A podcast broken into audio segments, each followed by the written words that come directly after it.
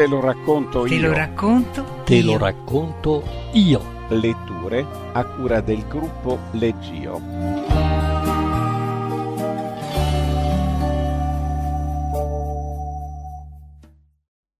Vita di Socrate da Vita degli uomini illustri di Achille Campanile. Achille Campanile, nato nel 1900 e morto nel 1977, è un umorista tra i maggiori della nostra letteratura. È un genio dell'invenzione libera, sfiorata dall'assurdo e dal surreale. È un genio dell'umorismo, che in un gioco straordinario che toglie di mezzo miraggi, esaltazioni, illusioni, ha preso in giro con leggerezza e gusto della beffa luoghi comuni, personaggi, tic, mode del momento, ridando loro concretezza. Legge Franca Pece. La giovinezza di Socrate. Nell'aria chiara del crepuscolo volavano le nottole intorno al Partenone e i vecchi di Atene, seduti sui gradini a prendere il fresco, conversavano pacatamente. Le bianche tuniche, il pallore dei volti, le candide barbe quasi li facevano confondere con le statue di marmo e gli altorilievi.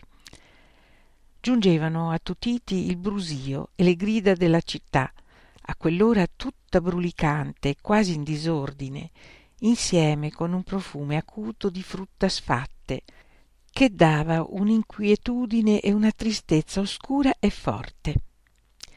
Mio figlio, diceva un saggio dalla barba fiorita, non ha proprio voglia di studiare. Eh, questi ragazzi, osservò un vecchietto tutto rugoso, sono una disperazione.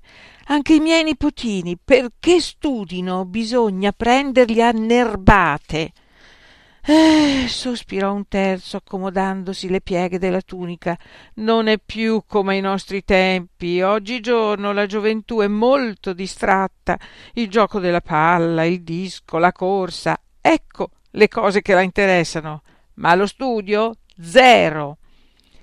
Lo statuario Sofronisco li stava a sentire con un sorrisetto di superiorità. Invece, diss'egli alla fine, mio figlio studia sempre, notte e giorno a tavolino, consuma gli occhi sui testi, debbo costringerlo io a coricarsi. Diventerà un gran sapiente, osservò un amico con invidia. Questi son figli che danno soddisfazione ai genitori, disse un altro sospirando. Mi consuma tanto di quell'olio per la lucerna da alzar l'idea, riprese Sofronisco. Un patrimonio ci vuole. Danari benedetti, dissero tutti. Certo, fece Sofronisco con orgoglio, e non vi nascondo che sono molto soddisfatto di quel ragazzo. Gli altri vecchi crepavano dall'invidia. S'alzarono. Ormai il giorno era finito e si vedeva passare qualche letta matrona nel lenzuolo bianco, qualche brunetta magra e nervosa sgattaiolava nei vicoli. Atene. Che cosa studiava il figlio di Sofronisco? In una parola, tutto. Non c'era branca dello scibile che egli si lasciasse sfuggire. La storia ce lo ha poi confermato. Egli, lo sapete, lo avete studiato a scuola, fu un grande sapiente. Fu lui che formulò il famoso motto Io non so che una cosa sola, di nulla sapere. Poté arrivare a questa conclusione dopo anni di studio in capo ai quali, sviscerate tutte le discipline, si convinse che alla nostra debole ragione non è dato sapere niente. Ma questa conclusione, che gli ha procurato tanto successo presso i posteri, non può dirsi che gliene abbia valso altrettanto presso i contemporanei. Venne il giorno dell'esame. Suo padre, pur sapendolo molto studioso, temeva la severità dei professori e lo aveva raccomandato per mezzo di amici influenti. Bene, disse Socrate l'esaminatore desideroso di favorirlo, so che sei un giovane studioso. Dimmi quello che sai, dunque. Socrate si fece serio serio. Io, cominciò, non so che una cosa sola. Eh, è un po' poco, osservò il professore rabbuiandosi e scambiando occhiate espressive coi colleghi di commissione. E comunque diccela. So, proseguì Socrate con grande serenità, di nulla sapere. È una bella nozione, disse fra i denti uno dei professori che assistevano. Via, intervenne l'esaminatore rivolto allo scolaro. Rifletti prima di rispondere. Che cosa sai? Niente, signor professore, insisté Socrate con rispettosa fermezza. Glielo assicuro. O meglio, non so che questa cosa, di nulla sapere. Ma qualche cosa la saprai. Niente, niente alla lettera, se si eccetui ben inteso questa. Quale? Di nulla sapere. Ma nulla è troppo poco, via, sforzati la mente. Le ripeto che so una cosa sola. E allora dicela. So di nulla sapere. Alla fine il professore perse la pazienza. E in queste condizioni gridò hai la sfacciataggine di presentarti all'esame. Ritirati! Ma professore, se anche studiassi di più, ne saprei sempre di meno. Ritirati, ti dico, bocciato. Quando il padre lo seppe, caricò Socrate di scapaccioni. Pezzo d'asino, sbraitava, mi hai fatto spendere tanti quattrini per i libri, per le tasse, per la tua istruzione. Quindici barili d'olio per la lucerna hai consumato. Bel risultato. Che hai imparato? Sentiamo. Ho imparato, fece Socrate serenamente, questo, che non so nulla. Fai anche lo spiritoso, è sfacciato. La madre accorse. Via, disse Socratino, non essere così cattivo. Studia, mettitici d'impegno. Vedrai che a ottobre, con un po' di buona volontà, saprai qualche cosa. Ma ho studiato, mamma, insisteva Socrate con serena fermezza. Ti giuro che ho studiato. E che sai? Questo, di nulla sapere. Oh, insiste, ostinato più d'un mulo almeno non ti far sentire. Di che sai un po' di geografia, un po' di storia. La notizia dell'infelice esito dell'esame di Socrate cominciò a circolare. Vedi, diceva la gente additandolo quando Socrate passava per strada, è Socrate, quello che sa niente. Sì, quel famoso somaro che ha studiato tanto e non ha imparato nulla. Ho sentito dire però, osservava qualcuno a bassa voce, che si vantava d'aver imparato una cosa. Già, dice d'aver imparato di nulla sapere. Anche cinico, oltretutto. E le mamme ai ragazzi. Studiate, figlioli, se no farete la fine di Socrate. Quanto al padre di Socrate, la cosa era stata per lui un colpo tremendo.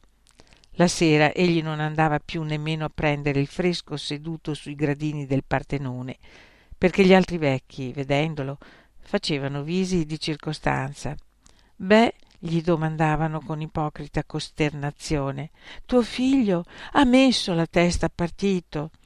E certe volte, quando egli era girato da un'altra parte, si davan di gomito e ridacchiavano con le bocche sdentate. Quel fanfarone, mormoravano, si vantava tanto del figlio. Toh, piglia su! E facevano un gesto volgare. Un giorno scoppia la bomba. Socrate ha aperto una scuola per conto proprio. Lo scandalo fu grande. Quale impudenza, dicevano alcuni, e altri. All'anima dello sfacciato, dichiara egli stesso di non sapere niente e pretende persino di tener cattedra. Qualcuno scoteva il capo. Dove siamo arrivati? Oggigiorno montano in cattedra persino quelli che confessano di nulla sapere. Ma io vorrei sapere che cosa insegna se non sa niente, osservava qualche altro. Più d'uno cercò di informarsi e tornò strabiliato. Pare, disse, che insegni l'unica cosa che sa, di nulla sapere. Oh, ma questo lo so insegnare anch'io, dicevano gli altri, e non c'è bisogno di andare a scuola per impararlo. Anzi, è una cosa che si impara meglio non andando a scuola che andandoci. E poi cosa interessa agli altri questa nozione? sono affari suoi. Quando uno ha imparato che Socrate non sa nulla, oh, si è fatta una bella cultura. Alla larga, io, i miei ragazzi, non li manderei mai a studiare da Socrate. Non vi dico poi quel che avvenne quando si seppe che Socrate era stato incluso in una terna per le nuove nomine all'Accademia di Atene e che aveva buone probabilità di essere eletto. Beh, sentite, dicevano tutti, finora accoglievano delle nullità, ma adesso addirittura gli ignoranti, addirittura quelli che confessano d'essere ignoranti, che anzi lo proclamano e se ne fanno un vanto. Incoraggiati i genitori cominciarono a dire è inutile mandare i ragazzi a scuola, guarda Socrate che carriera ha fatto senza sapere niente, che restino somari, così un giorno li nomineranno professori e accademici. Si dettero perfino casi strani. Un ragazzo disse in famiglia Io ho studiato, so molte cose. E i genitori Non ti far sentire, vuoi essere bocciato? E a un ospite che si trovava presente alla scena e che, non avendo capito, domandava Che cosa ha detto? Risposero per minimizzare eh, Niente, niente, ha scherzato. Perché ormai Socrate s'era fatta una posizione era diventato un'autorità in materia di insegnamento. Tutti andavano alla sua scuola e non i primi venuti, nomi grossi come case, Platone, uno dei più grandi pensatori dell'antichità, Senofonte, persino il nobile Alcibiade. È una scuola comoda, dicevano tutti, si ha un titolo di studio con poca fatica, basta sapere che non si sa niente. Questo lo imparavano presto. E poi c'era quella storia che Socrate faceva lezione passeggiando, il che allettava molti. Non c'è nemmeno la noia di stare in classe, dicevano, si va a spasso e si deve imparare che non sappiamo niente. Era la scuola ideale. Poi, con la scusa di far lezione, Socrate si presentava con tutta la scolaresca in case private, magari all'ora di pranzo, e talvolta perfino in certe case che... Hm, beh, lasciamo andare. Insomma, un carnevaletto e la gente mormorava. Intanto Socrate continuava la trionfale carriera di pensatore, filosofo, insegnante e polemista, sempre basata sul punto fondamentale della sua teoria, cioè sapere egli una cosa soltanto, di nulla sapere. Come sempre accade, cominciarono le invidie dei concorrenti. C'era un altro filosofo, Pirrone, lo scettico, al quale il successo di Socrate non andava proprio giù. Costui, nemico dichiarato della gloria, cercava il punto debole per colpire il collega. Ma come colpirlo nelle sue teorie se Socrate professava di nulla sapere? Trattarlo da ignorante? Mm. Smascherarlo come tale? Egli per primo si proclamava ignorante e questo insegnava.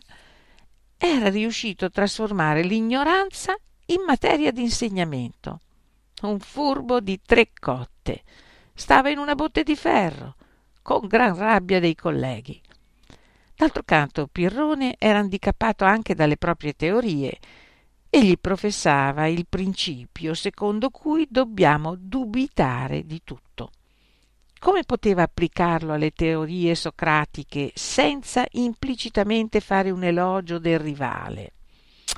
Difatti avrebbe dovuto mettere in dubbio il fatto che Socrate non sapesse nulla.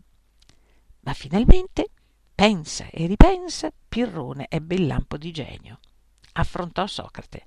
Tu, gli disse, sostieni che sai una cosa sola, di nulla sapere. Precisamente ma se non sai nulla, non sai nemmeno questa cosa.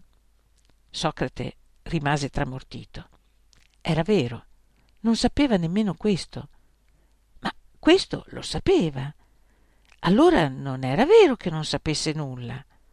Tutto l'edifizio della sua cultura scricchiolava. L'unica sua nozione andava a farsi benedire. Forse avrebbe dovuto così modificare la propria sentenza.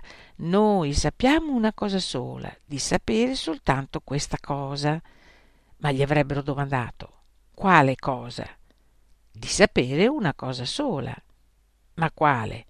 Questa. E nessuno avrebbe capito niente. Del resto, altro è dire che non si sa nulla e altro che si sa una cosa soltanto. Questa unica cosa guasta tutto. Andò a finire che lo misero sotto inchiesta.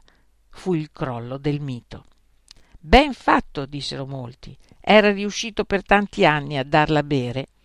E lo condannarono a bere la cicuta. Socrate morì sereno come era vissuto e più che mai convinto di sapere una cosa sola, che sapeva soltanto questa cosa. Volavano le nottole intorno al Partenone. Socrate era sposato con Santippe. Arrivato all'età di prendere moglie, i parenti misero gli occhi su Santippe, una brava ragazza, un po' nervosa, ma lavoratrice.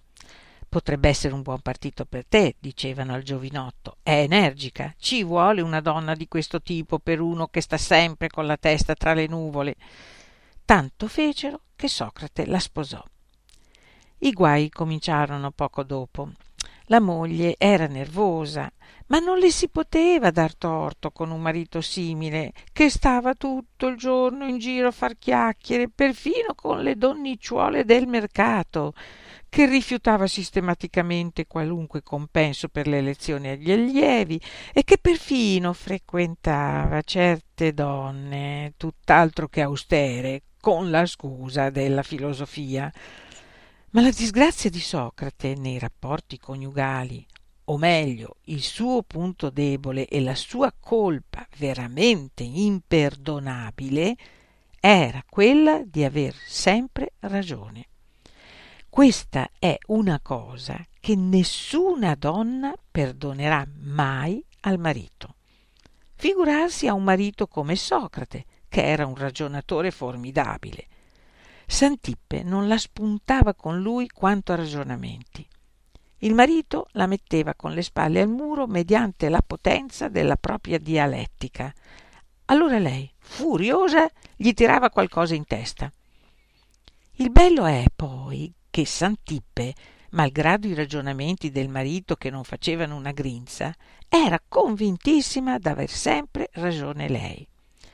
Bisogna anche dire, però, che Socrate con tutti riusciva a ragionare meno che con la moglie. Riusciva a mettere con le spalle al muro fior di dialettici. Con la moglie niente da fare. Santippe lo disorientava, aveva un modo di ragionare assurdo, delle uscite del tutto illogiche. A Socrate, quando discuteva con lei, pareva di batter la testa contro una muraglia perché Santippe, di fronte a un ferreo sillogismo del marito, non s'arrendeva, ma era capace di opporre questa sola parola, a cui pretendeva di dare il valore d'un'argomentazione. Delinquente! oppure canaglia!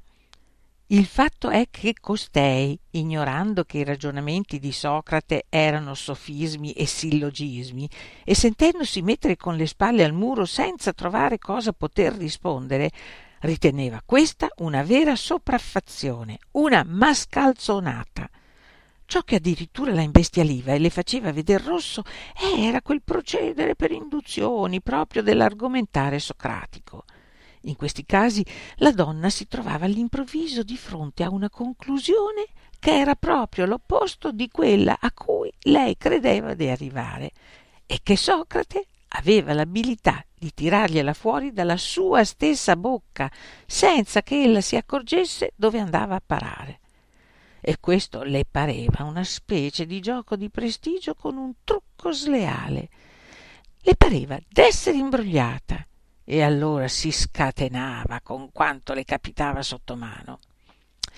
In generale, per andar d'accordo con le donne, specie con un tipo come Santippe, il segreto è d'aver torto. Perché chi ha ragione non urla, non scaraventa oggetti, ma lascia che la ragione si imponga da sé. E così si regolava Socrate. E invece che risultati ottiene uno il quale, sapendo di aver torto e non potendo ricorrere ad altri argomenti, scaraventa oggetti in terra, urla, minaccia, poi sbattacchia la porta e se ne va? Rispettatissimo, temutissimo. Una cosa simile Socrate non l'avrebbe mai fatta, perché tra l'altro la considerava inutile e in questo sbagliava, sapendo di aver ragione. Un'altra cosa che urtava maledettamente i nervi a Santippe era che Socrate, ogni volta che un fatto andava a rovescio o capitava una disgrazia, osservava per prima cosa io l'avevo detto. Ed era la verità. Ma Santippe, invece di ammirare l'intuito del marito, lo riteneva semplicemente uno iettatore e spesso glielo diceva, facendo risalire a lui la causa dei disastri per il solo fatto che egli li aveva preveduti. C'era ancora una disgrazia per Socrate come marito, ed era di non essere affatto nervoso. Santippe invece era nervosa e perciò nei litigi lo subissava con urli, strepiti e lancio di suppellettili.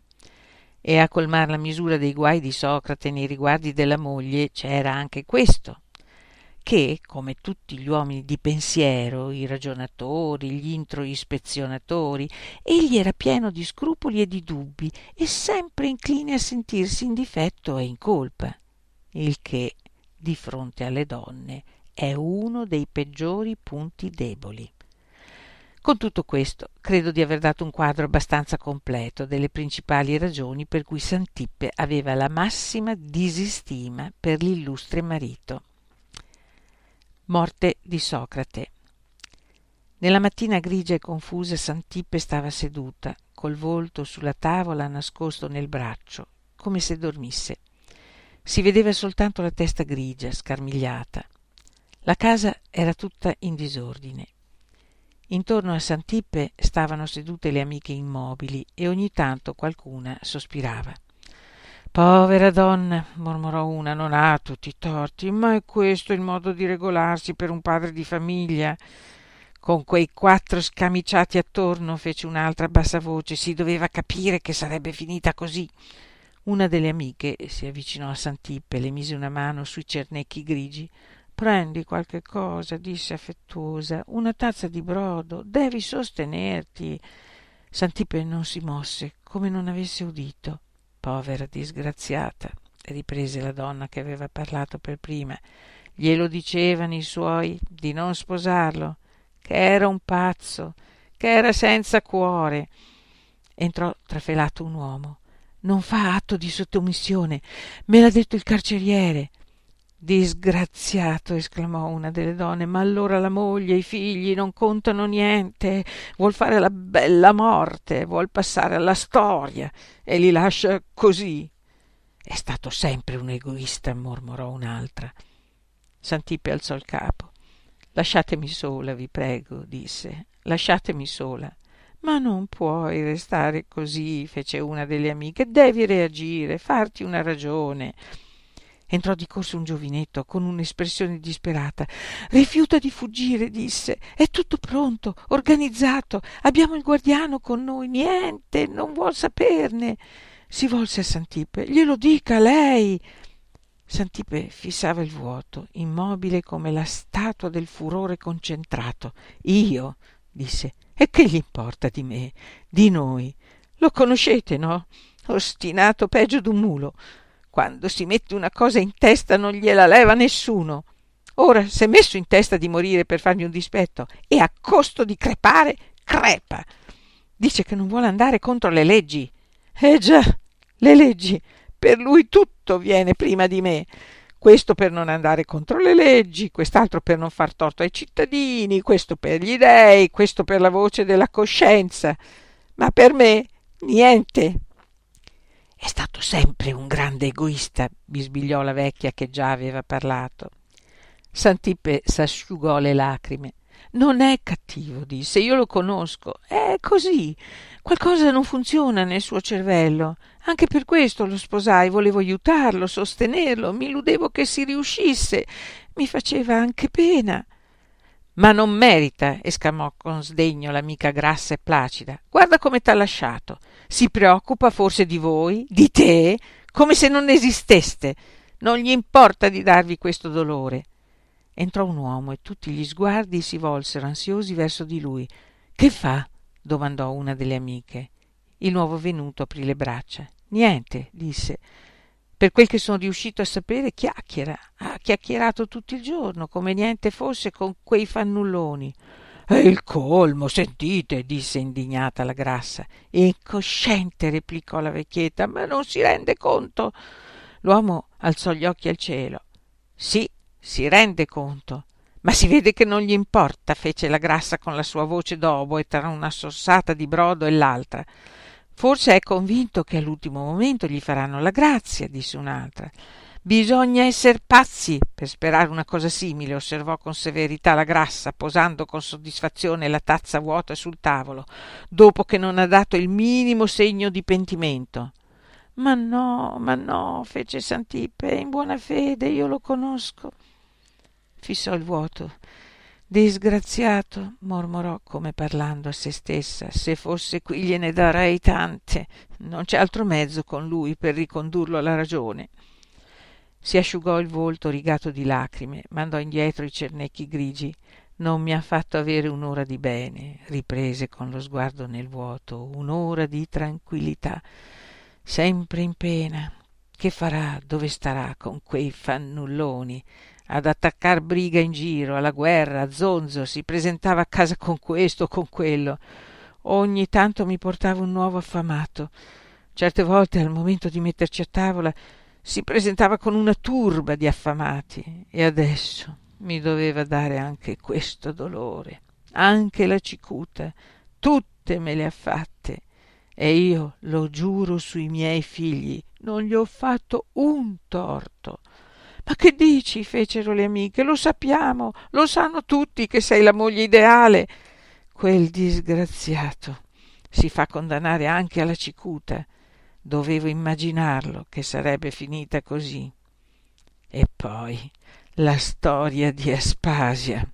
Ma lasciamo andare va